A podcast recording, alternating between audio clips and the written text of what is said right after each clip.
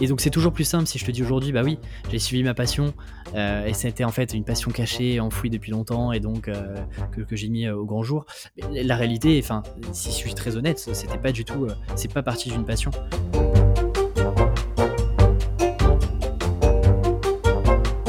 Bienvenue dans le podcast Les intelligences collectives le podcast qui part à la rencontre de celles et ceux qui créent du mouvement, du mouvement collectif.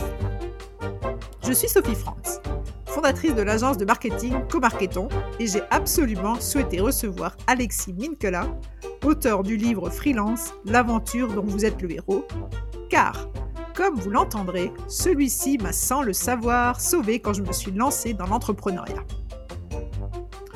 Je suis certaine que vous avez vous aussi déjà reçu ce conseil. L'important, c'est de suivre sa passion. Que ce soit pour mobiliser des individualités ou des collectifs, moi je l'entends très souvent et cela m'interpelle à chaque fois. Alexis a un autre point de vue au sujet de la passion. Il croit plus au pouvoir des compétences rares et utiles, à la force du contrôle et à l'importance de l'apprentissage et de l'envie, du kiff comme il appelle ça. On a parlé de tout ça dans l'épisode. Et moi, cela m'a fait beaucoup de bien. J'espère que ce sera le cas pour vous aussi. En fin de podcast, il nous livre aussi les coulisses de la co-construction de son livre avec sa communauté. J'ai trouvé ses conseils vraiment puissants. Je vous souhaite une belle écoute et remercie d'avance celles et ceux d'entre vous qui me laisseront ce précieux avis 5 étoiles qui m'aide à faire connaître le podcast. Merci et belle écoute.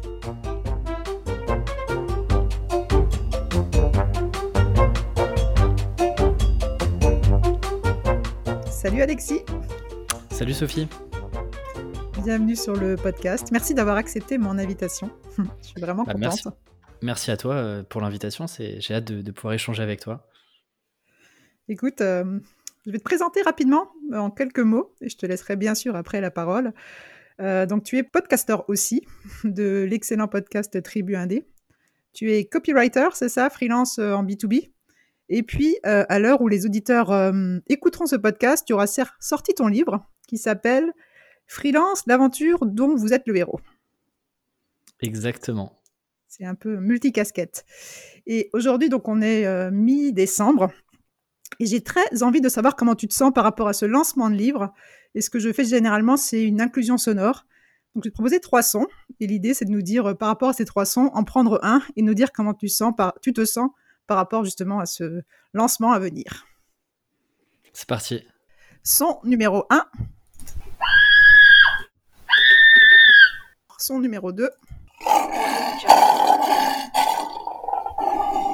Et son numéro 3. voilà, je te laisse la parole de nous dire comment tu te sens. Euh.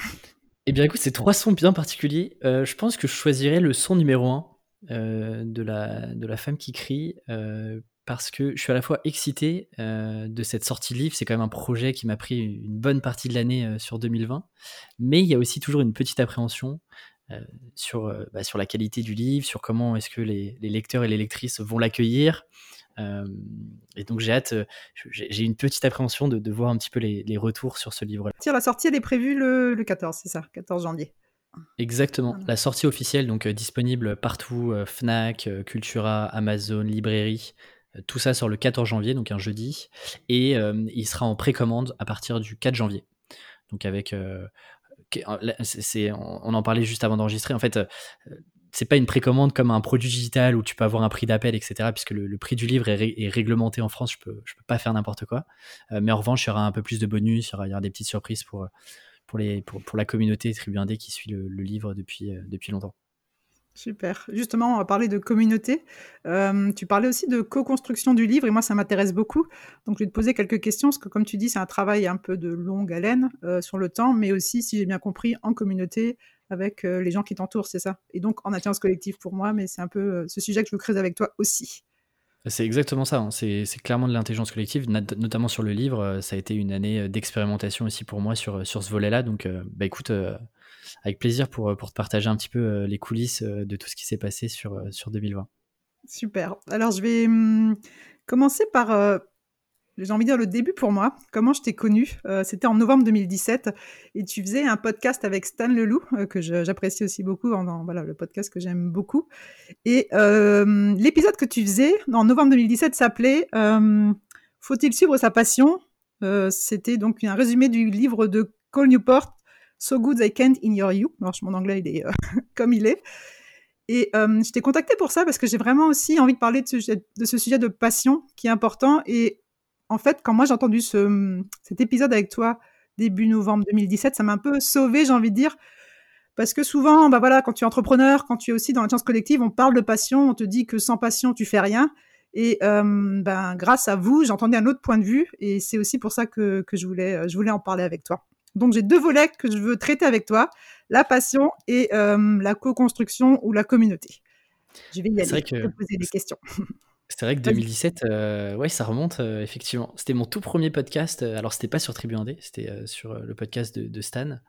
C'est vrai que ça remonte. J'étais encore étudiant à l'époque, quoi. Bah, justement, tu vois, je vais te poser cette question-là qui me, qui, pas qui me travaille, mais voilà.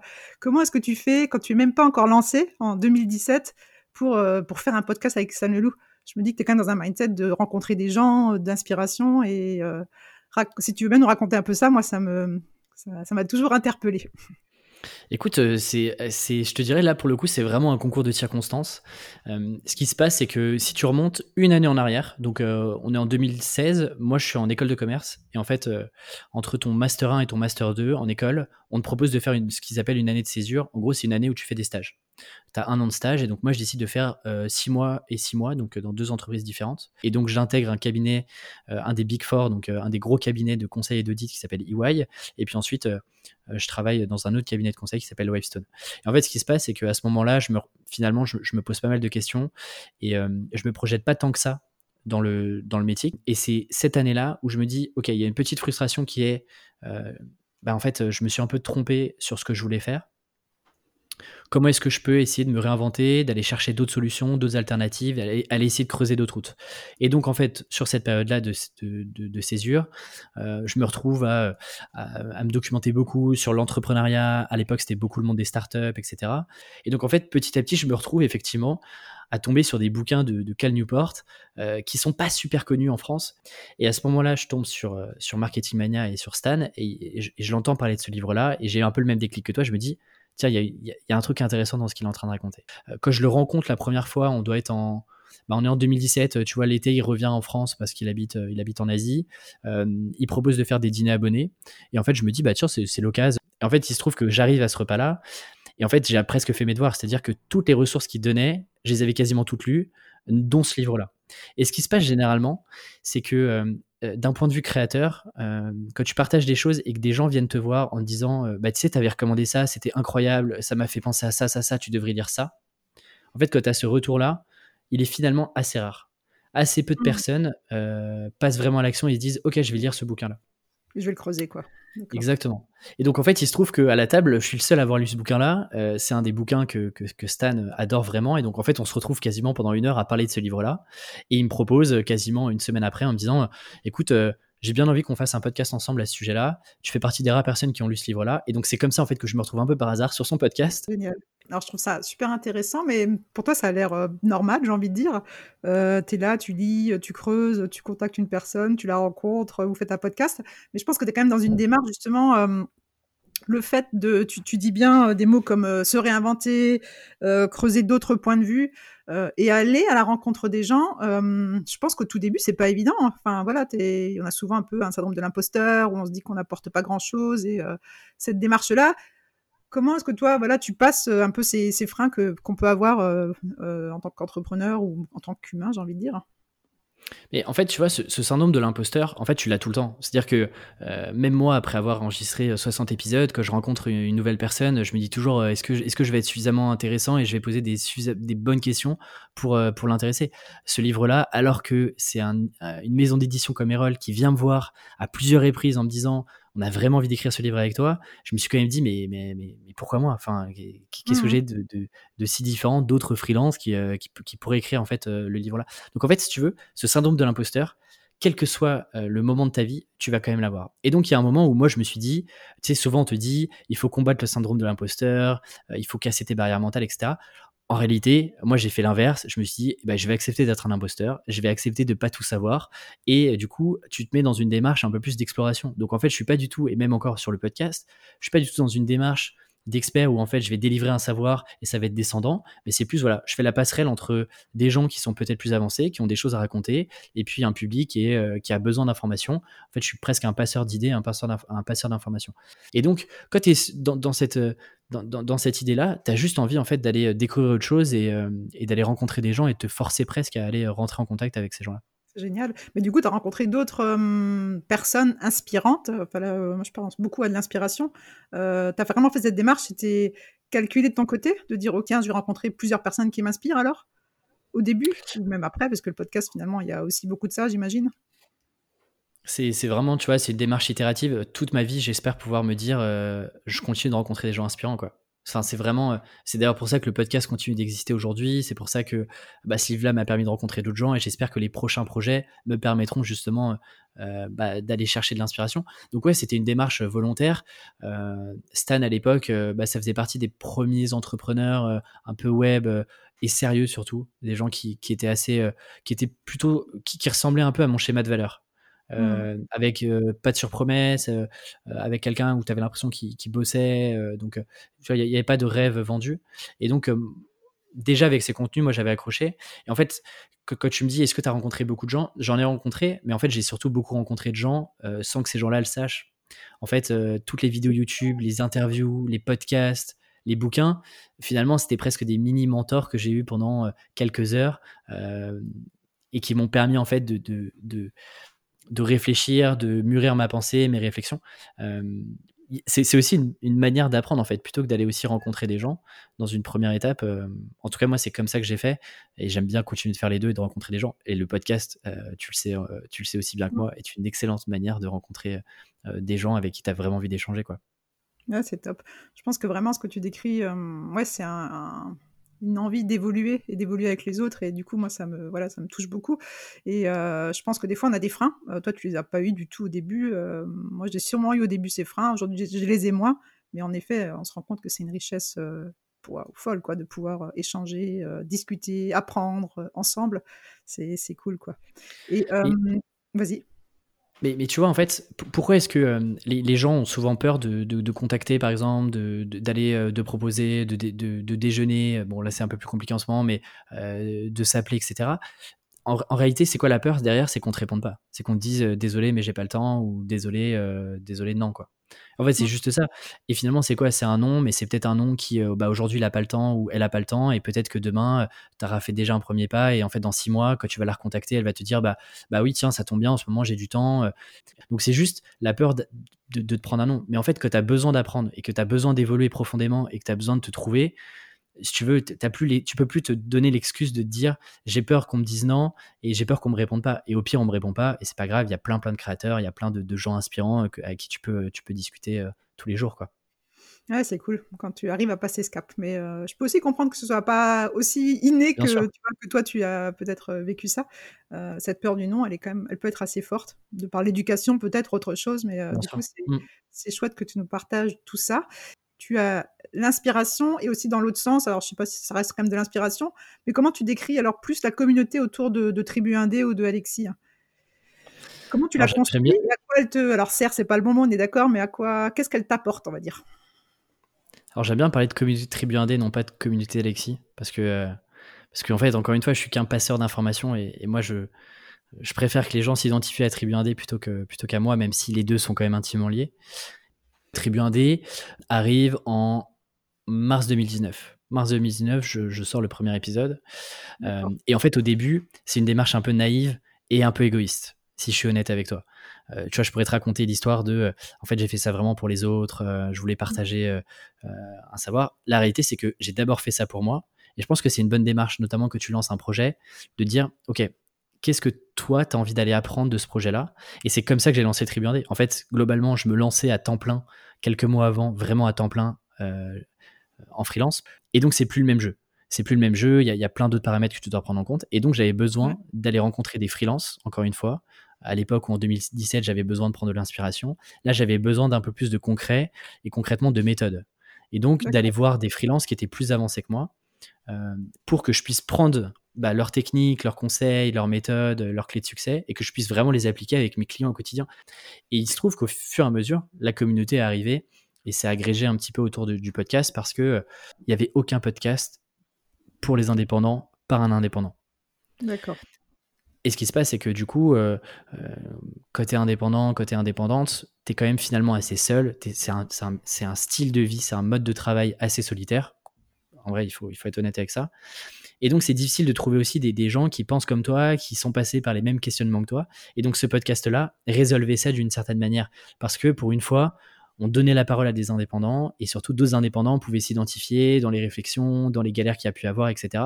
Et donc, euh, c'est comme ça qu'au début, en tout cas, la communauté a commencé à, je dirais, à, s'agréger autour du podcast avant de rajouter des briques, de la newsletter, euh, et puis plus tard euh, le livre, et puis, et puis par exemple je pense à un truc par rapport au sujet que j'ai envie d'aborder avec toi, de la passion. Donc, tu commences pas ce podcast en disant j'ai une passion autour de, du, du freelancing, etc. C'est plus égoïste et plus pour apprendre. et ce moteur, il n'est pas, voilà, il est pas forcément sur cet axe passion. On est d'accord? On est complètement d'accord. J'ai vraiment du mal avec ce, avec ce mot. aujourd'hui, tu vois, je peux te dire, aujourd'hui, je suis, je suis profondément passionné par ce que je suis en train de faire mais tu m'aurais posé la même question en mars 2019 quand j'ai sorti le premier épisode, je, t'aurais pas répondu ça en fait. Et donc c'est toujours plus simple si je te dis aujourd'hui, bah oui, j'ai suivi ma passion euh, et c'était en fait une passion cachée, enfouie depuis longtemps et donc euh, que, que j'ai mis euh, au grand jour. la réalité, enfin, si je suis très honnête, c'était pas du tout, c'est pas parti d'une passion. C'est parti à la fois d'un plaisir qui est quand même différent d'une passion parce que j'avais du plaisir à écouter des podcasts et surtout en fait que j'écoutais d'autres podcasteurs bah, en fait, j'avais l'impression qu'il prenait un énorme plaisir à interviewer des gens. Et moi, je me disais un peu intérieurement, mais ça a l'air trop cool. Moi aussi, je veux rencontrer des gens. Moi aussi, je veux. Euh, tu vois, je, les, entendais sourire euh, derrière leur micro. Et ça, en fait, c'est un truc, c'est difficilement palpable. Et, et, moi, ça, ça a été euh, un truc de. Il y avait un, côté plaisir où je me disais, moi aussi, j'ai envie de, moi aussi, j'ai envie de jouer, quoi.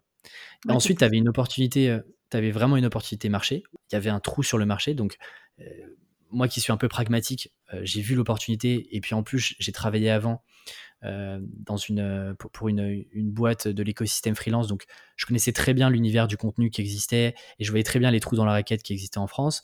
Donc, si tu veux, j'avais détecté cette opportunité-là. et puis, il y avait un besoin de, de, monter en compétences, pas vraiment sur les compétences métiers, mais sur les compétences que, d'entreprise, qui est bah, comment est-ce qu'on fait pour monter son propre business, en fait. Ok. Du coup, le, je vais reprendre euh, ouais, le livre que, qui m'a beaucoup aidé parce que j'étais un peu dans ce, comme je te disais, euh, j'avais beaucoup de conseils sur la passion et euh, bah, moi, j'ai, surtout à ce moment-là, comme tu dis, aujourd'hui, je pourrais avoir un autre discours, mais en 2017, non, j'avais pas une passion, j'avais des envies, j'avais des compétences et hum, je me posais la question justement trois ans après, donc en 2020, le conseil numéro un de Cole Newport qui est ne pas suivre sa passion. Pour toi, il est toujours valable, valide? Ouais. Euh, franchement, euh, en tout cas dans un premier temps. Euh, parce que en fait, le, problème c'est que c'est à la fois un très bon conseil de suivre sa passion, mais c'est et que c'est comme ça que moi je l'ai pris, c'est aussi extrêmement culpabilisant. Pourquoi? Parce que quand t'as pas de passion, bah en fait t'as l'impression de pas être normal quoi et te dire, mais attends, mais moi, moi par exemple, tu vois, j'ai rarement été vraiment passionné quand j'étais petit, tu vois. Euh, je faisais, alors si je faisais du sport, mais plutôt du sport individuel, mais, euh, mais tu vois, j'ai pas, je suis pas, je suis pas euh, quelqu'un qui a commencé un sport à 6 ans et jusqu'à ses 18 ans a monté à un niveau potentiellement pour devenir professionnel. Donc, tu vois, j'avais pas une implication non plus incroyable dans les sports que j'ai pu faire j'étais, je faisais pas de musique, donc j'étais pas passionné d'un instrument je faisais assez peu d'activités manuelles. Euh, moi, les trucs qui m'éclataient, c'était vrai, et c'était euh, et, comme quoi c'était déjà le cas, mais c'était lire. Je lisais énormément et de tout, tout et n'importe quoi, des magazines, des bandes dessinées, des romans jeunesse, peu importe. Et puis j'écrivais un petit peu. Euh, je commençais à écrire des histoires déjà en CM2 avec, avec un ami qui s'appelle Marc. On écrivait déjà des petites histoires sans prétention. Hein. On réinventait mmh. juste les Harry Potter et les Jurassic Park, mais, mais globalement, donc si tu veux, si on me dit bah suis ta passion, et moi je suis en train de dire mais en fait je j'avais pas vraiment de passion quoi, j'avais pas un truc où euh, tu peux en faire un, et, tu peux tu peux en faire un métier, tu vois. C'est anormaux de pas avoir de passion. Enfin, je me mets dedans parce que euh, des fois j'ai l'impression justement de quoi? T'as pas de passion, quoi? T'as pas. tu dis culpabilisant et ça me parle pas mal, tu vois. Euh, il y a des formations où quand je dis ben non j'ai pas de passion, on me regarde avec des grands yeux genre mais tu fais quoi, t'as pas de sens et je pense pas que, que, ouais, que je rate ma vie ou que. Alors, comment est-ce que tu. Enfin, voilà, est-ce que c'est pas nous, justement, qui avons un problème, j'ai envie de dire? Enfin, comment tu. Tu te défends J'espère que non. non, j'espère que non. Mais non, je pense pas parce que. Euh, parce que, en vrai, euh, enfin, assez peu de personnes ont des vraies passions, tu vois. Beaucoup se racontent aussi des histoires sur ces passions. Euh, et c'est juste que moi, j'ai un détachement avec plein de choses. Et et du coup, j'associe pas, tu vois, passion avec métier, passion avec, euh, avec euh, tu vois, direction de ma vie, quoi. Euh, mmh.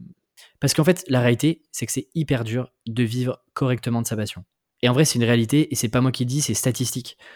si déjà tu, tu, mets de côté les passions sportives, musicales, artistiques, combien il y a de gens qui vont devenir footballeurs, combien de gens vont être danseurs et vont en vivre correctement? Parce qu'il y a aussi ce sujet où on va dire, mais si, euh, moi, tu vois, j'adore la poterie et, euh, et tu vois, je, je, je, je, fais de ma passion mon métier. La réalité, c'est que euh, dans 5 ans, est-ce que tu feras toujours ce métier-là? Est-ce que tu arriveras à en vivre correctement? Parce que, en fait, il y a quand même une réalité économique dans notre monde. C'est cool d'avoir des passions. Mmh. et parfois, c'est presque mieux de garder ces passions-là sur son temps personnel, en fait. Parce qu'il y a aussi un sujet qu'on n'entend pas beaucoup c'est que quand tu transformes ta passion en métier et donc en business, c'est plus du tout les mêmes. Tu vois, tu, tu, fais plus, du coup, tu te lèves plus le matin pour les mêmes choses. Là où tu te levais le matin pour faire une passion, où tu étais quand même détaché en termes de euh, économiquement parlant, euh, y a, tu te mettais pas de pression, c'était une passion dans lequel en fait, si tu n'avais pas envie de faire, de travailler ta passion, si tu aimes le dessin et que t'as pas envie de dessiner le dimanche, bah c'est pas grave, tu vois, tu dessines pas. Quand ça devient un business, si t'as pas d'inspiration euh, le lundi ou le mardi pour dessiner, bah en fait ça, ça va pas. Et donc c'est presque parfois dangereux où tu te dis, bah en fait tu vas, tu vas étouffer ta passion et tu vas être dans un état d'esprit plutôt business. Et donc, en fait, tu, tu, toi, tu prends le sujet inverse qui est tu pars d'une passion et en fait, tu refais un business et donc tu perds le, le pourquoi est-ce que tu te lançais sur ce côté passion. Euh, donc, moi, je vois plein de. Ouais, c'est clair. En fait, il y a souvent passion et hobby, quoi. Enfin, oui, j'ai des hobbies, hein, ça, je dis pas le contraire. Je fais du sport, machin, mais euh, de là à dire que c'est une passion. Et en effet, quand tu passes euh, d'un hobby, une passion à un business, c'est. Enfin, il y a un monde, quoi. Et moi, ce que je vois aussi avec, euh, j'accompagne aussi des fois des personnes, euh, quand tu te centres trop sur ta passion, tu as vraiment envie de, te faire plaisir, de te faire plaisir. Mais du coup, quand ça devient difficile, quand il y a les, tâches un peu administratives, quand il y a les tâches, tout ce qui est pas très marrant dans un business, euh, c'est compliqué pour, pour en tout cas certaines personnes justement de se dire, mais attends, moi je, voilà, je veux faire de la broderie, je veux, je veux faire un truc sympa. Et bah, de te rendre compte que, ben ouais, mais il y a aussi le reste. Et c'est pour ça que j'ai alors, il y a l'alignement, je pense, c'est important, mais euh, des fois, la passion, je pense qu'elle est, elle peut aussi euh, ne pas te mener au succès, quoi. Enfin, pas forcément.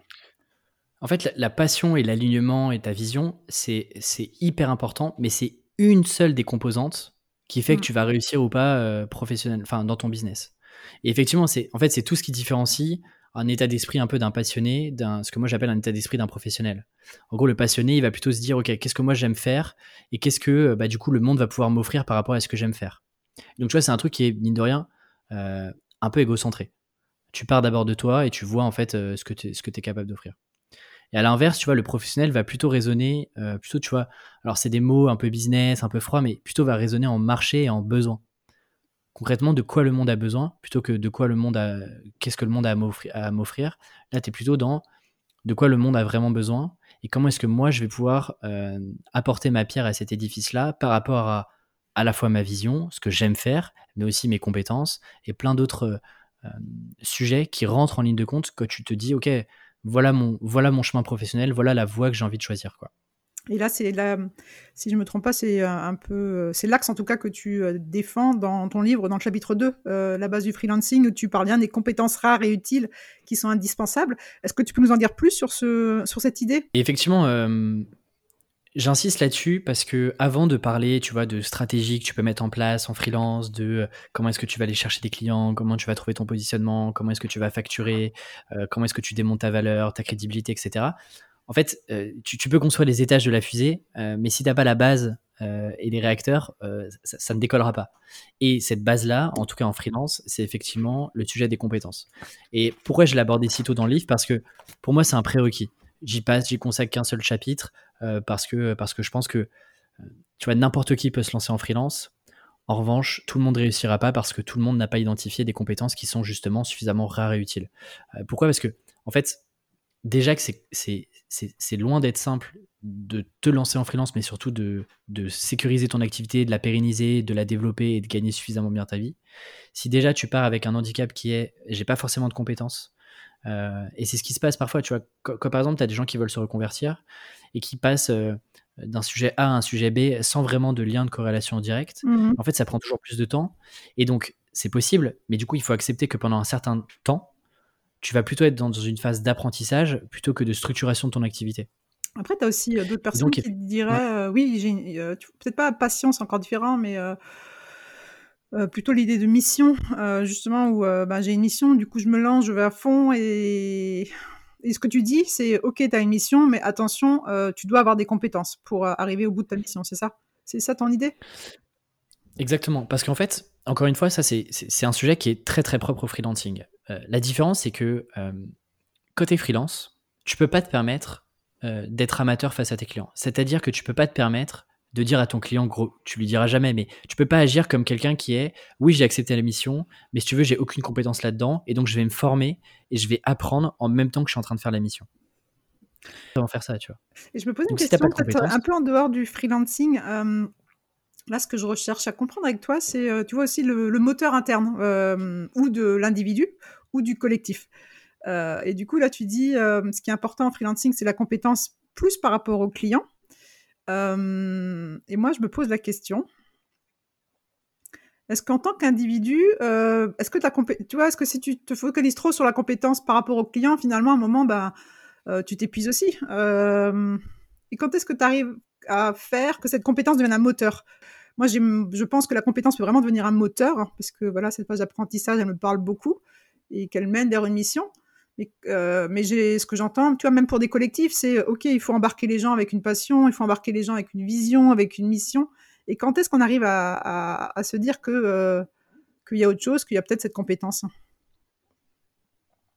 C'est pour ça que euh, tu peux pas te lancer juste en regardant le marché, parce que ça serait une vision qui est, qui est très froide en fait du business. Et là encore, en fait, euh, quand tu n'as pas suffisamment de compétences, tu peux pas durer. Mais quand tu choisis juste un métier, un job, un angle, un positionnement, juste en fonction du marché, tu ne dures pas non plus. Parce qu'en fait, tu, tu, tu te lances pas dans l'aventure pour les bonnes raisons. C'est pour ça qu'une des composantes, quand même, même si on parle pas de passion, c'est d'avoir un, un, angle, c'est de faire des choses qui déjà euh, juste font plaisir.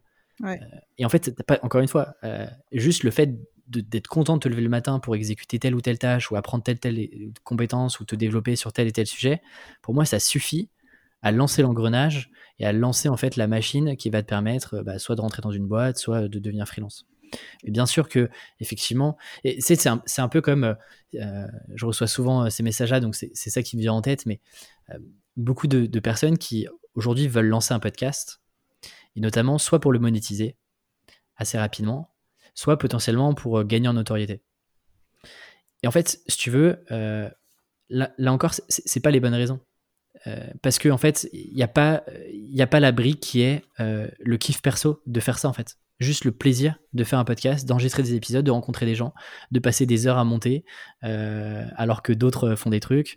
Donc, en fait, c'est important, quel que soit ton métier, la manière dont tu vas exercer ton métier en salarié, en entrepreneur, en freelance, c'est important quand même d'avoir ce, ce, moi j'appelle ça la zone de kiff, qui est mmh. juste en fait, qu'est-ce que tu ferais euh, sans être payé? Et typiquement, on regarde le podcast, pendant euh, un an, ça ne m'a généré euh, zéro euro et j'ai mmh passé des, centaines d'heures, tu vois. Et j'ai pas compté mes heures parce que ça me faisait juste plaisir en fait de le faire, tu vois. Ouais, c'est super intéressant cette zone de kiff parce que moi, tu vois, ce que je te disais, j'ai pas l'impression. Maintenant, voilà, j'ai plus une mission qui est dans le faire ensemble, le vivre ensemble, mais j'ai pas de passion. Par contre, la zone de kiff, ça me parle. Euh, ce podcast, c'est 100% une zone de kiff et une zone d'apprentissage. Euh, et en fait, je pense que justement, quand tu montes en compétence sur euh, un sujet, hein, marketing, autre chose, facilitation, autre chose, ben oui, tu kiffes de plus en plus. Et à chaque fois, bah, tu grandis avec le sujet et, Et ouais, ça me parle beaucoup, cette, cette zone de kiff. Voilà. Peut-être plus que, que, la passion. Et donc, je suis assez contente d'entendre ça. Et ta passion, elle, va arriver en fait au fur et à mesure. Tu vois, euh, c'est faux de te dire qu'il y a des gens qui sont passionnés par le marketing au démarrage. Ça n'existe. Enfin, je veux dire, euh, j'en ai jamais rencontré. En revanche, aujourd'hui, certains entrepreneurs, certains formateurs, certains consultants sont devenus passionnés parce qu'en fait, c'est le, euh, c'est d'ailleurs une, des expériences que, que, que, Cal Newport fait dans le, enfin, reporte dans le livre So Good They Can't You, où en gros, il interroge de mémoire, j'ai plus exactement, donc corrige-moi si je me trompe, mais il interroge euh, des secrétaires de direction, je crois, à trois niveaux, euh, à trois moments de leur carrière. Euh, et en fait, en les interrogeant à trois moments de leur carrière, donc au démarrage, après quelques années, et puis dix ans après, ils se rendent compte que en fait, la perception que les gens ont de leur propre métier a aussi changé. Là où au démarrage c'était un métier, donc c'était juste en fait, j'échange mon temps contre, contre de l'argent pour vivre. Et ben plus, tu avances dans le temps, plus en fait tu te sens à l'aise dans ton métier, dans tes compétences, et donc en fait tu prends ça presque comme un jeu et ça devient de plus en plus ludique. Et donc en fait ça se transforme des années après. Euh, il parle même, je crois, de vocation de mémoire ou de mission. D'ailleurs, je sais même plus le, terme en anglais. Mais du coup, c'est comme ça. En fait, c'est en, développant, en ayant, un, tu vois, c'est un peu la petite étincelle qui est le, en fait le petit kiff que tu vas entretenir, entretenir, entretenir, qui va en fait euh, devenir un, vrai feu euh, en quelques années, tu vois. Et c'est vraiment ça. Moi, le marketing, j'étais pas passionné. Aujourd'hui, c'est un énorme plaisir de, faire du marketing, même que je suis pas payé pour mes clients. Le podcast, ça, commence à vraiment à le devenir. Et donc, c'est c'est plus comme ça que tu vois, je vois la passion qui arrive avec le temps. Mais la plupart des gens qui te racontent il faut être passionné. En fait, c'est des gens qui sont passionnés, mais qui sont passionnés aujourd'hui et qui n'étaient pas forcément quand ils se sont lancés, tu vois. Un peu l'impression que j'ai aussi. Et pour rebondir à ce que tu dis par rapport au livre, il y a une phase aussi euh, dans la phase de contrôle qui me paraît assez importante aussi pour, euh, pour euh, arriver à, en tout cas, ce plaisir ou à ce kiff. Ce qu'il dit dans le livre, c'est quand tu commences un peu à contrôler justement ta compétence, à voir qu'il y a de l'impact, à contrôler peut-être ton temps, etc., etc. Euh, bah, tu rentres justement dans cette démarche de, de, de, tu peux passer pour moi vraiment voilà maintenant je suis prête à j'ai un capital assez fort pour pour atteindre une mission tu vois moi je le sens comme ça au début tu construis tu construis à un moment tu as, as, assez de un capital assez important sur des compétences et du contrôle. Et euh, bah, là, pour moi, bah oui, là, tu es porté mmh. par une mission, par un truc euh, vraiment au-dessus de toi. Mais euh, c'est pas toujours ce qu'on entend. Du coup, je trouve ça chouette de, d'avoir ton retour sur, sur ce sujet aussi, ou ton avis. Et je pense que dans le livre, ça doit être super intéressant. J'ai hâte de lire aussi, parce que je pense que tu creuses tous ces points assez profondément. Exactement. Ouais, parce que c'est vraiment la base, enfin vraiment les compétences. Euh, et c'est pour ça que tu vois, euh, j'insiste sur le mot rare et utile parce que tout le monde a plein de compétences. Mais je trouve que le plus important, en fait, encore une fois, il n'y a pas une recette, notamment que tu te lances en freelance, il n'y a pas une recette pour réussir. En revanche, il y, y, a y a des méthodes qui fonctionnent mieux que d'autres. Et la méthode de d'identifier des compétences qui sont rares et utiles, rares c'est-à-dire difficiles à acquérir et que peu de personnes ont ou en tout cas sont capables de vendre, et puis utile c'est bah, qui apporte une vraie réponse à un besoin donné. Si déjà en fait tu coches ces premières cases, en fait, c'est comme tout, ça sera beaucoup plus simple derrière de développer ton activité, de tester d'autres choses, d'avoir un vrai positionnement, euh, de créer du contenu. Enfin, tu vois, tu t'ouvres en fait euh, euh, le passage et la voie à, des choses beaucoup plus simples derrière. Bien sûr, il y, en a, il y en a qui vont pouvoir te dire, ben non, moi je me suis pas lancé avec ces compétences-là, mais c'est toujours plus compliqué. Euh, l'idée, c'est quand même que euh, ça soit le plus simple possible pour te lancer et que tu puisses euh, vivre de ton activité le plus rapidement possible, tu vois. C'est vraiment top. Je pense qu'en effet, aujourd'hui, je trouve qu'on est voilà, le sens est important, mais bon, j'aime bien entendre voilà ce que tu dis sur les compétences rares et utiles pour aussi valoriser ce travail un peu de fourmi qui fait qu'à un moment, en effet, tu peux avoir de mmh. l'impact, tu peux vraiment faire bouger, bouger les choses et et je suis contente de partager ça avec toi. Je lirai le livre avec euh, attention pour euh, creuser encore ce sujet. Avant de te laisser partir, euh, je voulais quand même parler encore de communauté et de coécriture. Parce que tu m'expliquais que ce livre a été coécrit avec ta communauté. et je trouve que c'est un sujet super intéressant aussi bah, par rapport à, mon podcast. Est-ce que tu peux nous expliquer comment ça, comment, comment c'est venu? Est-ce que c'était un choix? Est-ce que c'était même une demande de ta communauté? De, m'accompagner sur l'écriture du livre Ou c'est toi qui t'es dit, euh, ben, j'ai besoin d'eux, ou j'ai envie de leur feedback et euh, j'ai envie de progresser avec eux, comme tu l'as fait au début de ton activité? En fait, comme toujours, tu vois, euh, tout, a, tout a une cohérence a posteriori. Et, et une fois de plus, ce projet de livre, c'était un projet inclusif et collectif. Je voulais pas que ça soit juste mon projet. Et euh, comme à chaque projet que je teste, et ça a été le cas pour le podcast et ça a été le cas pour le livre, j'ai envie d'à chaque fois d'avoir une nouvelle approche, une approche un peu différenciante. Et effectivement, euh, le podcast, bien sûr, je, suis le créateur du podcast, bien sûr, c'est moi qui interviewe les, personnes, mais la réalité, c'est que ce podcast-là, il n'existerait pas euh, aujourd'hui et il n'aurait pas euh, bah, l'audience qui existe sans les personnes qui l'écoutent. Et j'aurais pas eu les opportunités que j'ai aujourd'hui si le podcast avait été resté quelque chose qui était juste dans mon coin, que j'aurais partagé sans trop le partager, etc. Donc, je me dis que c'était une bonne idée de continuer d'inclure la communauté dans la construction. Est-ce que tu as vraiment inclus les gens dans le podcast? Parce que tu vois, on parle d'audience. Euh, comment est-ce que tu inclus les gens dans le podcast euh, pour vraiment créer cette communauté? Tu vois, tu peux, avoir un, tu peux avoir un podcast, à mon avis, qui marche sans vraiment avoir une communauté, communauté derrière, je sais pas. Comme d'habitude, oui, tu peux l'avoir, mais si tu as envie d'avoir une communauté qui soit soudée, qui te soutienne dans chacun de tes projets et avec qui tu, tu noues une relation, en fait, c'est comme toujours c'est quoi l'objectif? Pourquoi est-ce que tu as envie de créer une communauté? Moi, la réalité, c'est que j'ai pas envie de faire une communauté pour gagner de l'argent. Je gagne déjà de l'argent en freelance. Si je voulais vraiment gagner de l'argent, je me focaliserais à 100% euh, sur le freelancing. Et en fait, je gagnerais beaucoup plus d'argent que ce que je fais aujourd'hui. Euh, moi, ce que je veux avec Tribu 1D, c'est d'avoir un, projet qui soit euh, avant tout tourné sur la communauté. Et donc, il y, a plein de manières. effectivement, ils sont pas là à produire le podcast avec moi. En revanche, dès que quelqu'un me contacte, euh, dès que quelqu'un me fait un retour, j'engage des vraies discussions, une vraie conversation. Mais pourquoi tu veux une communauté euh, C'est quoi l'intérêt justement de créer cette communauté autour du podcast? Si c'est pas pour l'argent, c'est je bon je voilà je. T'as as bien raison. Euh, je te dirais que le, la réponse que je vais te faire aujourd'hui, elle aurait été différente au démarrage et elle sera différente dans quelques années. Aujourd'hui, l'idée c'était d'abord de pouvoir partager des choses qui n'existent pas et partager du contenu, de l'information qui n'existait pas aujourd'hui. Pourquoi? Parce que en fait, il n'y a pas de raison que euh, moi je réussisse tout seul dans mon coin en freelance et que je puisse pas en faire partager euh, euh, et, partager de l'information à d'autres. En fait, moi ce qui me motive, la passerelle. Exactement. Et, moi, ce qui me motive, notamment, la, première motivation derrière cette communauté-là, c'est d'aider aussi des gens sans forcément aujourd'hui demander quelque chose en retour. Et la meilleure des récompenses, c'est quand je reçois des messages, soit de personnes qui sont lancées et qui aujourd'hui vivent de leur activité parce que en fait, ils ont écouté le podcast depuis le début, soit des personnes qui en fait étaient bloquées avec un client et en écoutant tel ou tel épisode, et eh ben, ils ont pu euh, engager une nouvelle discussion euh, et aujourd'hui ça se passe mieux. Ça, c'est le premier angle. Bien sûr, le deuxième angle, c'est je me dis, euh, j'ai l'opportunité, en ayant créé d'abord cette audience-là, de réfléchir maintenant à comment est-ce que je peux en faire un vrai projet avec un business model et trouver en fait un, un modèle de revenu qui me permette de, d'en faire un projet à part entière à côté euh, de ce que je peux faire en freelance.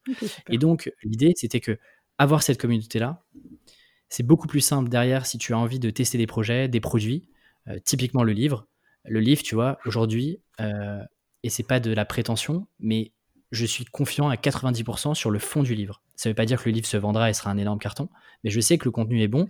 Pourquoi? Parce qu'en fait, ça fait 2, 3, 4 ans que je discute avec des freelances, euh, que je discute avec des, auditeurs du podcast, que je connais toutes les problématiques qu'ils peuvent avoir, toutes les questions qui se posent, euh, toutes les questions qui sont restées sans réponse. Et donc, tu vois, le fait d'avoir agrégé cette communauté-là, pour tous les projets que je peux créer euh, demain, en fait, j'ai déjà un, un, puits de savoir et, j'ai presque, tu vois, la température et le pouls du marché avant même que je puisse tester, que je prenne un risque à, tu vois, à sortir un produit, à tester un nouveau projet, etc. Génial, ok, je comprends. Et du coup, tu allais plus loin en demandant quoi? Des bêta-testeurs à des gens de tester, de t'aider à co-construire? tu peux nous en parler? Ouais, bien sûr. J'avais vu ça aux États-Unis. J'avais suivi un, un, petit peu de loin un, auteur qui avait fait ça dans un groupe Facebook. Mais, c'était un petit peu décousu et, j'avais vu ça il y a quelques années et je m'étais dit, tiens, c'est chouette de, de, de, donner en fait un peu les coulisses, de montrer les coulisses d'un livre à des, auditeurs, à des lecteurs potentiels. Je me suis dit, j'ai accès à une communauté avec qui j'échange déjà. Et, si je proposais à un petit groupe de personnes, parce que malheureusement je peux pas inclure toute la communauté dans le livre, sinon, sinon il serait loin d'être sorti. mais donc je me suis dit, bah, on va prendre 30 personnes euh, et je vais proposer à 30 personnes de, pouvoir euh, bah, me rejoindre dans cette aventure, dans les coulisses, sans savoir et sans avoir une promesse très claire qui est ok, voilà vers où on va se diriger. Parce qu'en fait, c'était mon premier livre aussi. Je pense que j'avais plein d'idées reçues et de, je pensais avoir un cadre très précis et en fait, il y a plein d'étapes qui se sont rajoutées, etc. Mais c'était l'idée d'inclure un maximum de personnes, que ça reste gérable et que les gens se sentent aussi suffisamment à l'aise pour partager leurs problématiques, leurs questionnements, etc. pour que je puisse y répondre dans le livre. Et donc, il y avait une trentaine de personnes. Euh, qui m'ont aidé de la phase de réflexion, c'est-à-dire la thèse du livre, jusqu'à euh, jusqu'à la sortie euh, le 14 janvier globalement. Et concrètement, c'est un document Word que tu partages ou c'est des réunions, enfin des ateliers ou comment tu fais ça? Et eh ben c'est un petit peu tout ça. on s'est retrouvé sur un groupe Facebook dans lequel, selon les phases d'avancement du livre, il y avait différents euh, moyens d'interagir et d'échanger. Par exemple, quand j'ai commencé à retravailler, à restructurer le plan, il y a eu plein plein de modifications. Euh, ce que je faisais, c'était que je leur avais soumis euh, au moment où en fait tu, travailles le plan, tu commences déjà à travailler en fait le titre de ton livre, parce que le titre de ton livre donne aussi l'orientation du de tout le contenu que tu vas avoir sur sur les 250 pages. Donc tu vois sur cette partie-là, par exemple, avant de soumettre par exemple des idées de titres à, la plus large communauté. En fait, on a presque bêta-testé des titres ensemble. Et donc là, c'était, euh, il y a eu du typeform, donc des questionnaires. Euh, il y a eu des sessions collectives en live sur Zoom.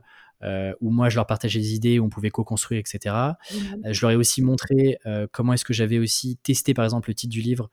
je me suis inspiré de ce qu'avait fait Tim Ferriss avec la semaine de 4 heures, où j'ai testé différents titres sur Facebook euh, via de la publicité pour voir aussi euh, ce qui pouvait le mieux accrocher. donc là, tu vois, sur cette partie-là. Et puis ensuite, quand j'ai commencé à me mettre à l'écriture, moi, je, les prévenais en avance de quel chapitre et sur quel sujet j'étais en train d'écrire. donc, j'ai essayé de rester vague pour essayer d'avoir un maximum de, questions, de réflexions, etc. Et donc, bah, par exemple, voilà, je, suis en train de travailler sur le positionnement. qu'est-ce qui vous vient à l'esprit? Quelles sont vos questions?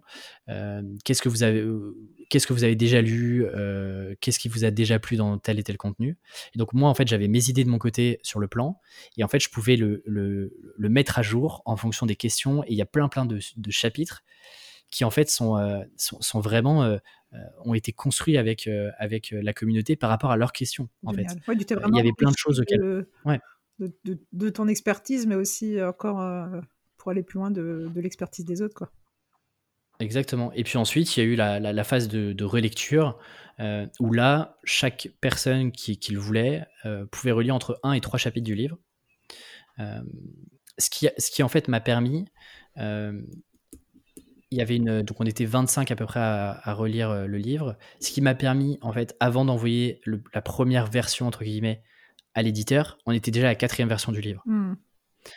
Donc tu vois, j'avais déjà quelque chose d'abouti. Aujourd'hui, on doit être à la peut-être septième version euh, du livre quand le livre sortira. Ah Donc là, tu vois, on a, quelque chose qui a été, euh, qui a été bêta testé, qui a été euh, lu, qui a été remodelé, qui a été réorganisé en fonction de, de, ce groupe-là. Et l'avantage, c'est que ce groupe-là, il est aussi, il y, a différents niveaux de maturité en freelance. C'est-à-dire, je m'explique, tu as des salariés qui veulent se lancer, tu as des freelances qui viennent tout juste de se lancer, euh, tu as des freelances qui ont entre 1 et 2 ans d'expérience, et puis tu as même des freelances dans, le, dans ce groupe de bêta lecteurs qui ont 5, 6, 7 ans d'expérience. Donc en fait, si tu veux, j'avais aussi un panel. Ouais, super. Et la dernière question, avant de passer peut-être aux trois questions de fin de podcast, tu le referais? Est-ce qu'il n'y a pas des frictions, des difficultés? Tu vois, j'imagine euh, peut-être que tu as écrit une phrase et euh, on te dit que c'est pas bon et tu hésites. Et... Est-ce que c'est toujours facile? Je pense pas. Ou peut-être que tu me diras que oui. Et si c'est à refaire, tu referais pareil? C'est une très bonne question. je pense que je resignerai directement. Euh, et je resignerai avec le même groupe de, bêta lecteurs parce qu'ils étaient, euh, étaient absolument géniaux. Bien sûr, à, certaines phases, en fait, c'est là où euh, il faut aussi être capable en tant que créateur ça reste quand même, si tu veux, c'est toi qui signes le livre, donc bien sûr que tu ne peux pas accepter tous les retours. Et moi, j'avais bien veillé aussi à cadrer, notamment les relectures, elles étaient assez cadrées dans le sens où euh, l'idée, c'était pas non plus de reprendre chacune des phrases parce que en fait, ce mot-là, il veut rien dire. C'était plutôt, il y avait plein plein de questions. En fait, au moment où je leur envoyais les documents de, relecture, je leur avais préparé une sorte de, petit questionnaire de relecture et donc, ils avaient des questions à répondre. Donc, par exemple, quelle était l'idée générale du livre, enfin du chapitre, pardon. Euh, quelle était la thèse plutôt Quelle était l'idée générale Quelles étaient les quelques idées euh, clés euh, Si vous deviez retenir une chose du chapitre, qu'est-ce que ce serait Est-ce qu'il y a des choses qui auraient dû être traitées à la, à la vue du titre et qui ne l'ont pas été. Et donc en fait, tu vois, c'est comme ça plutôt que je l'ai que j'ai récupéré des feedbacks. Bien sûr, ils étaient là aussi pour bah, quand, il y avait des, des choses mal dites. bien sûr qu'ils étaient là pour ça. Mais mais du coup, ils avaient plutôt une, cette vue-là qui était une vue plus axée sur le fond. mais par exemple, tu vois, sur la partie marketing du livre, on a on a organisé plusieurs sessions live. Donc c'est-à-dire qu'en fait je, je, me mettais en live euh, sur, euh, sur Zoom, je partageais mon écran et je travaillais le, plan marketing. en fait, euh, j'avais mon tableau, je disais voilà, là je vais travailler sur la, page de précommande, voilà comment je la construis, là je vais essayer de, de, de, créer, je sais pas, des CP, je vais faire la liste des podcasts qui peuvent être intéressants, je vais voilà le type de contenu que je vais créer pour la mmh sortie, etc. Et donc ils étaient là aussi pour me donner des idées et ils m'ont donné d'excellentes idées, notamment sur les bonus du livre une partie des bonus en fait vient de leurs idées. Donc euh, donc c'est tellement plus puissant de te nourrir de d'autres points de vue qui sont aussi un petit peu en dehors du projet, ce qui te permet de prendre un pas de recul parce que quand tu es dans un projet quel qu'il soit, tu as du mal à tu vois parfois à te dire euh, tu es convaincu parfois par certaines idées, tu dis ça ça c'est incroyable, ça c'est génial alors qu'en fait ça a très peu de valeur et, le temps que tu vas y passer est pas non plus incroyable par rapport à ce que ça va vraiment euh, apporter à des lecteurs, à des auditeurs, etc. Donc, ouais, je leur ferai sans hésiter. Mais c'est un temps. C'est un temps qu'il faut, euh, qu'il faut euh, avoir en tête, que tu, notamment que j'ai écrit mon livre, tant que j'avais pas pris en compte. Euh, et donc, en fait, forcément, ça rajoute. Bah, il, faut, il faut aussi animer cette communauté, cette micro-communauté, il faut l'animer, il faut créer des rituels. Tu vois, on a créé des rituels où tous les jeudis, on a une session de coworking. bah, tout ça, en fait, il faut les organiser, il faut les animer. Donc, donc c'est du temps supplémentaire, mais je pense que c'est, tu vois, encore une fois, c'est que j'ai passé du temps à un instant T mais du coup, je le récupère en fait euh, sur la qualité du livre et, sur, euh, et sur, le, euh, sur le parcours qu'aura ce livre-là sur 2021 et puis, puis les autres années. Quoi. Alors nous, ça nous parle pas mal animer une communauté. justement, tu as réussi à garder tout le monde. Tu en as quand même perdu quelques-uns parce que c'est pas facile, j'imagine. C'est quand même beaucoup de temps pour se relire hein, ce livre. Écoute, bah, c'est simple, on, est, on doit être 35 dans le, dans le groupe Facebook il y a eu 25 ou 26 personnes qui ont relu le livre. Et il y a d'autres personnes qui ont, par exemple, beaucoup participé sur, euh, sur les chapitres, euh, sur euh, le marketing et qui, ont, qui avaient moins de temps sur la relecture. Globalement, il y a toujours un peu de déperdition. Il y a mmh. toujours des personnes qui, bah, finalement, s'investissent moins pour telle et telle raison. Mais, mais non, je te, je te, dirais que, justement, j'ai été assez surpris de voir que qu'il y avait un vrai soutien pendant, pendant presque un an. Et ça, c'est une chose intéressante aussi, qui est, tu vois, ce projet-là, que j'ai que j'ai eu l'idée de, créer ce, groupe de, de, bêta lecteurs. Je n'ai pas trouvé de, nom plus sexy, mais euh, en tout cas, que j'ai créé ce petit groupe-là. Ce qui était intéressant par rapport à plein d'autres communautés, c'est que euh, pour une fois, il y avait un but, un objectif commun et il y avait une fin. Mm. La fin, c'était le livre, il est sorti. Euh, donc là, on est mi-décembre. Je ne sais pas si ce groupe-là, Facebook, je le fermerai, s'il va rester, etc. Mais c'est aussi intéressant de parfois te dire, OK, on va être dans une aventure commune. C'est une aventure qui va durer 6, 7, 8 mois. Globalement, euh, tu vois, ça a duré euh, de, mars à, de mars à janvier, euh, de mars 2020 à janvier 2021. Voilà, c'est une aventure qui a duré ce temps-là. On est arrivé d'un point A et on est, enfin, on est parti d'un point A, pardon, et on est arrivé à un point B. On avait un objectif qu'on a atteint qui était le livre est sorti dans les librairies. Mmh et du coup, tu vois, si tu veux, tout le monde était drivé par la même. on, on allait tous dans le même sens qui était le livre, pas forcément moi, mais plutôt livre. Et ça, je trouve c'est intéressant de te dire, bah, parfois, il y a certaines communautés, il y a certains groupes euh, qui peuvent avoir une fin et c'est OK. Et ça veut pas dire que c'est un échec. Et, et, ça, tu vois, c'est un truc qui est aussi intéressant, que j'ai un petit peu expérimenté et, qui me donne pas mal d'idées pour la suite. Moi, tu vois, ce que je me dis quand je t'entends, j'avais envie de creuser la passion avec toi, justement, dans ce moteur. Euh, mon idée, voilà, c'est dans le podcast, comment on vit ensemble, comment on fait ensemble, tu vois, vraiment, euh, comment on fait du mouvement. Et la passion, c'est souvent une réponse qu'on me donne. Et quand je t'entends là sur la fin, je me dis l'utilité aussi, se sentir utile. Tu vois, j'imagine que ce groupe de personnes qui te suivaient, en effet, bah, de voir les choses se développer, de voir les choses se concrétiser, je me sens utile. Et bah ouais, c'est quelque chose qui est, super kiffant, comme tu dirais. Et je pense que c'est un moteur qui est vraiment, vraiment important dans, dans, dans un collectif aussi. Donc j'ai noté ça et surligné, je trouve ça super intéressant. Quoi. Merci à toi. Complètement. Ouais. Non, mais c'était très bien. Je j'ai rien à rajouter. C'était parfait. tu veux rajouter un truc? C'est juste que je vois que le temps file et que j'ai pas. Je, pense que tu as pas mal d'interviews. Je vais finir avec les trois dernières questions de fin de podcast.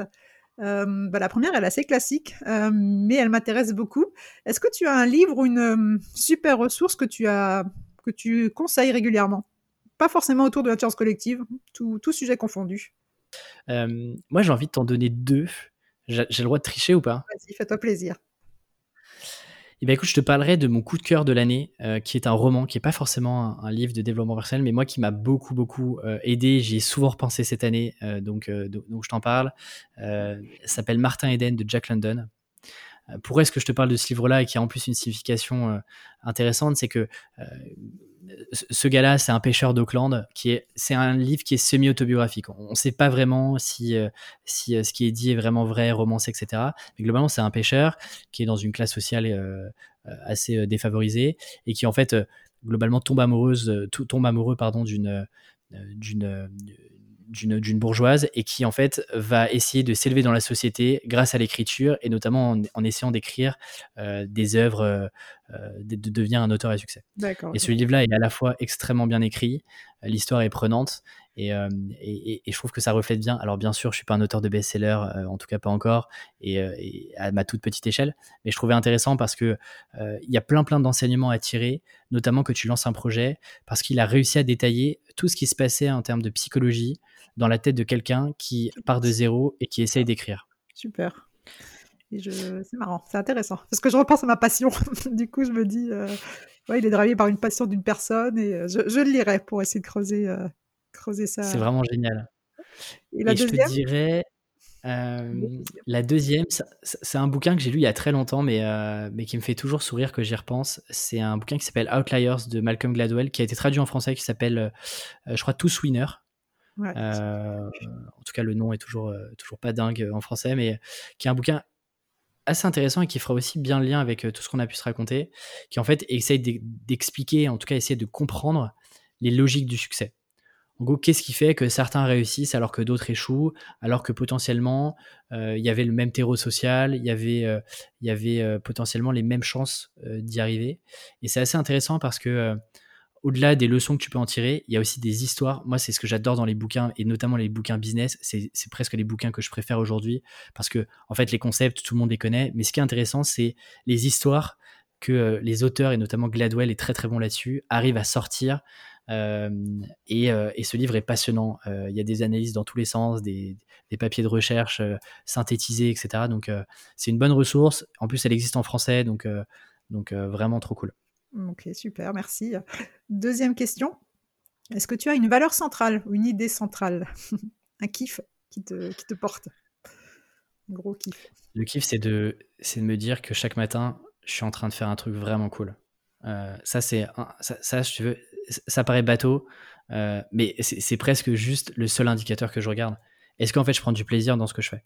Et tu vois, par exemple, euh, moi, je fonctionne euh, euh, bizarrement avec beaucoup de contraintes, entre guillemets, mais c'est là-dedans que je trouve la liberté. Et donc, par exemple, je, travaille en, plan de 90 jours, tu en as sûrement déjà dû entendre parler. Mmh et ce qui se passe, c'est que je vais pas rentrer dans les détails des plans de 90 jours, mais chaque semaine, du coup, je fais un bilan de ma semaine. Et une des questions, c'est euh, de noter concrètement comment je me sens et est-ce que j'ai passé une bonne semaine? Et ça, c'est presque l'indicateur le plus important. D'avoir facturé X milliers d'euros, d'avoir sorti X podcast, d'avoir fait X milliers d'écoutes, c'est cool. Mais en fait, le, le pourquoi est-ce que je me suis lancé et pourquoi est-ce que je suis dans, dans cette quête un peu personnelle de me dire, OK, j'ai envie de faire un truc qui me fait vraiment kiffer, dans lequel je m'épanouis, dans lequel j'apprends, euh, c'est presque le seul indicateur. Donc de me dire que le matin, euh, bah en fait, j'ai aujourd'hui la liberté de choisir euh, un petit peu mes contraintes et surtout ce que sur ce sur quoi j'ai envie de travailler. Ça, c'est un truc qui me porte de faire des choses aussi très personnelles qui dépendent que de moi entre guillemets. ça, c'est vraiment cool. Excellent. Ça me fait penser à la notion de contrôle de, de notre ami euh, Cole Newport, mais euh, c'est chouette. Dernière question, elle est un peu plus compliquée. Euh, est-ce que tu as une ta définition, une définition de l'intelligence collective? Il n'y a pas de mauvaise réponse. Écoute, c'est une bonne question. c'est une bonne question pour terminer ce, cet épisode. je dirais qu'il y a déjà deux choses. Il y, y, a deux choses qui sont intéressantes. C'est que, en fait, l'intelligence collective, il faut le voir effectivement comme un groupe. Et du coup, tu as, une petite dissonance qui est pour que le groupe fonctionne et que, le, que le sujet de l'intelligence collective fonctionne, il faut à la fois que chaque individu euh, pense aussi à soi et puisse s'élever à titre d'individu sur des projets euh, personnels, professionnels, bref, qu'il puisse progresser grâce à l'intelligence collective. Et en même temps, euh, il faut que tout le monde puisse, puisse s'écouter et travailler ensemble pour monter ensemble en compétences et s'élever ensemble. Et donc, tu vois, tu as ces dissonances où si tu as que de l'individualité, en fait, ton groupe d'intelligence collective ne fonctionne pas. Et si tu as trop de collectivité, tu as trop de collectifs, bah finalement, en fait, personne, à titre personnel, n'en retire des bénéfices et euh, progresse ensemble. Donc, euh, je te dirais que il euh, y a un peu ce, ce, double enjeu, notamment que tu, que, tu fais partie, notamment par exemple, d'un groupe, d'un mastermind, d'un groupe d'échange, d'une communauté, et que tu as envie de, de, travailler sur ces sujets d'intelligence collective. C'est extrêmement. Il y, a un vrai enjeu entre comment est-ce que tu allies un, un besoin personnel parce que quand tu rentres euh, notamment dans des groupes euh, d'échanges comme ça, il y a aussi un, besoin personnel, tu vois. Il faut pas, il faut pas se mentir. Mmh. Et en même temps, comment est-ce que tu mets ça aussi de côté pour pouvoir euh, libérer la parole et, partager des choses qui puissent aider le collectif de manière générale? Ah, Génial, super. Merci beaucoup pour cette belle définition et surtout cet axe de réflexion qui me parle beaucoup. Hein. Euh, je vais te laisser terminer en nous laissant peut-être euh, où est-ce qu'on peut te trouver? Je mettrai tout dans la description du podcast, mais euh, le lien, voilà, le numéro 1 pour en savoir plus sur toi. Alors, c'est le livre. Le numéro 1, ah, c'est très simple. tout est sur tribuindé.com. T-R-I-B-U-I-N-D-E. Euh, euh, il y a le podcast, euh, le livre qui est actuellement disponible dans votre librairie, préférée ou bien à la FNAC sur Amazon, Cultura. et, puis, et puis, si jamais tes auditeurs ou auditrices veulent me contacter, ils peuvent me contacter sur LinkedIn. c'est là où, je suis le plus réactif. Et sinon, achetez mon livre sur, sur, sur toutes les plateformes ou dans votre librairie. Le livre s'appelle Freelance, l'aventure dont vous êtes le héros, aux éditions Erol. Super. Bah, merci beaucoup, Alexis. Et puis, au plaisir de, de, lire ton livre. Moi, je me réjouis vraiment. J'ai eu, euh, j'ai eu euh, quelques bonnes feuilles et euh, le sommaire, enfin, moi, je trouve qu'il a l'air très complet et que je vais apprendre plein de choses et que tu vas sûrement aider plein de freelances. Donc, merci pour ce super boulot déjà. Bah, merci beaucoup de m'avoir invité, Sophie. Et puis, je te souhaite une belle aventure et je te dis à très vite. Merci beaucoup. Salut.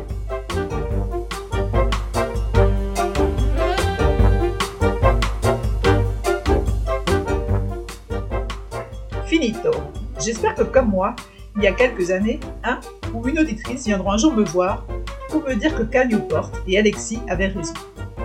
Kiff plus compétence égale construction d'une passion. Si vous avez encore quelques secondes et que vous voulez m'encourager, le top serait bien sûr de me laisser un petit avis 5 étoiles. Ciao